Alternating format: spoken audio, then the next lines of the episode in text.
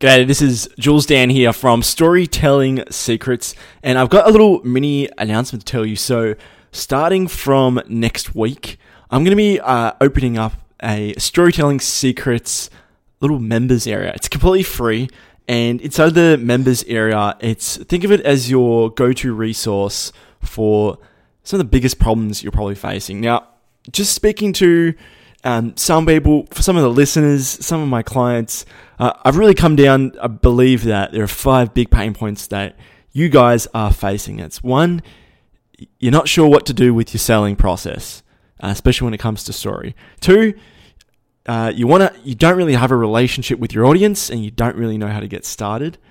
Three, when you sit down and write a story, uh, you kind of freeze up a bit. Number four you don't really have the time to sit down and write a story. And number five, your stories don't really connect with your audience and you don't know how to do it. So maybe if you've answered one, two, if you've answered all of them, then this is going to be the members area for you. It's going to be absolutely free. I'm going to be launching it next week, so I'm just going to leave that as a little note for next time. But otherwise, let's get straight into the episode. Hey there. Hey, it is Jules Dan here back at Storytelling Secrets, the story guy. And oh, I this is going to be a little bit of a maybe a two or three part series. Um, I, definitely want to go over this series, and it's all about stories inside of your email marketing. And I'm going to be hearing all this pushback. Email is dead or you know, like there's just no point doing email because people is people don't want to be interrupted all the time. Um, the inboxes are flooded with every other marketer. I, I get it. I totally get it. And I want to first tell you a little bit of story about you know why I went down this road as well. And it all started back when I was doing Facebook ads in uh, 20 the start of 2019 for local businesses, and um, I was using emails in the follow up um, after the ads, and it's beyond me how I was doing Facebook ads, and I wasn't really uh, into copywriting, and I wasn't learning copywriting. Like it's just beyond me. Um, somehow I was managed to scrape by just by doing, um, you know, promos and giveaways and coupons, which is, by the way, the worst way to create an ad, uh, just bargain shoppers. But I was getting some results, um, and you know, I thought I was a champion at the time. Oh, getting all these leads and stuff, but but really, it's just like amateur amateur shit, basically. Um, and um, I, I discredited email marketing from that, and that is what led me to bots because I was seeing um, chatbots really working well, high open rates, super sexy stuff. Um, and that's why my intro and my trailer, which by the way, the trailer, oh my gosh, it's the third most downloaded episode. Um, so some good storytelling there. Anyway, if you haven't listened to the trailer, go back to episode number one. Um, how I all started, being the story guy and whatnot. I went through the, the avenue of bots being fed up with um, email marketing. Like it just wasn't getting the follow up sale um, after the inter- initial interaction um, from those Facebook ads. Uh, with caveat, because I was a terrible copywriter at the time. So I started doing bots, and uh, bots were working quite well. And um, oh, it was just it was ins- it was back before there was a few policy changes. It was insanely easy to to build a list. It was insanely easy to you know get start from a five dollar a day ad campaign all the way to getting oh it was crazy. I had this video. I remember I took a photo. I will find it one day, but like leads were just coming in on the screen. We got almost 200 leads in um, in about 20 minutes, which is just crazy. Just by doing some viral sort of campaign, all this tactical, highly you know sexy stuff, but but really this is the reason why I, have I've stopped doing bots and um, I want to come back to email. I have thoroughly seen the industry has been thoroughly seen. I, I have putting my hand in my heart. I have empathized for the poor people on Facebook who've been uh, savagely annoyed by chatbots, and I unfortunately was one of those savagely annoying people. Um, it is not how you do marketing. It really isn't. Um, everyone keeps saying this. I'll say it again. It's like a relationship. Okay, you can't abuse a relationship. um, it's a very intimate place, and you are constantly asking this person to get in bed with you um, all the time, all the time by prompting them and pushing them. Um, I have I have only seen a very small handful of very sophisticated bot camp- campaigns um, that don't do this. Paul Ace, he was on my show um, at the very beginning. He does a very good job of not being that annoying person. Um, everyone else is just nah, not really. Um, it's just super super annoying. I won't dwell on that anymore. So that that's kind of why I, I shifted. I went from email, I went to bots, and then now I'm kind kind of going back to storytelling and copywriting with email. Um, why? Well, I'm a bit uneasy about all the policy changes with Facebook. Facebook owns your your your business in a sense. If you're building bots on it, uh, your ad accounts can get directly shut down because of your bots. Um, Facebook accounts can get shut down. Uh, my mate Jamie Atkinson, he got a big slap the other day uh, for for just just for just marketing on Facebook. Um, other than that, yeah. I'm babbling on a bit. There's a good reason for it, okay? I, I said it's all about relationships, okay? And that's what this email series is going to be about telling stories um, and using email appropriately. And th- there's two major reasons you want to build an email list, and that is to build a relationship with the list and to sell to them. Of course, those are the two things. Now, all this information I'm going through is from my good mate Pete Godfrey. Um, I've invested in some of his material, and I, I, can just say, like, it's so underpriced how good his material is. Um, so if you're interested in stuff, uh, just message me, and I'll I'll I'll, uh, I'll, lead you to the right place. But anyway, anyway, um, I want to focus on today about the subject line because I could just dissect the whole email, and you would just, you know, um, you wouldn't pay attention. So I want to keep this nice and short.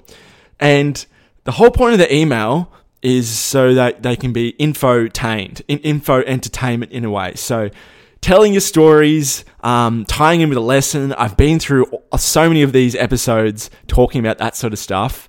Um, and then tying in, in, inside of your content, like what are your principles, what are your values, what do you stand for, um, how do your stories really tie back and pepper who you are along the way, as well as um, you know, like who are the enemies, and um, you know, your positioning on um, on say like your market at, at, the moment. Maybe some there's some annoying people going around. You don't actually call them out, but you say that what they're doing is annoying. Like all these little things that just make you super super attractive to the wrong to the right people and repel the wrong people.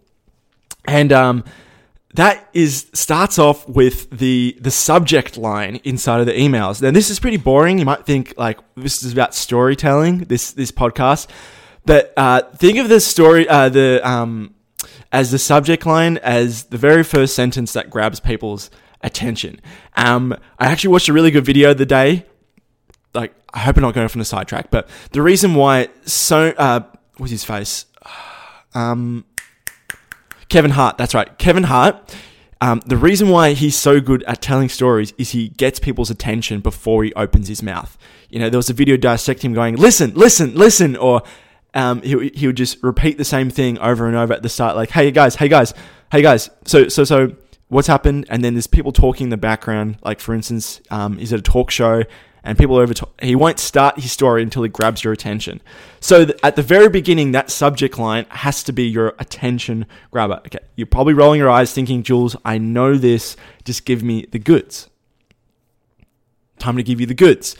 Okay, so the other day on LinkedIn, um, this is how I get a lot of my fodder.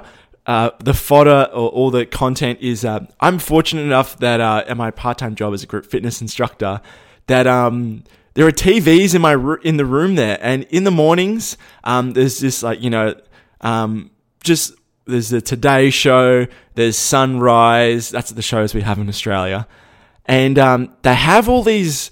You know, sometimes there's quirky stories that happen um, as part of the headlines on the bottom, and this is great fodder material. Um, it means I don't have to research; I can just see uh, the headline and just see the subtitles, get a big context, and just run with that idea. It's great. And the other the other day, um, there was this baboon, and this baboon, what he did was that what he did, they were carrying this baboon, male baboon, two female baboons in a cage to a research facility.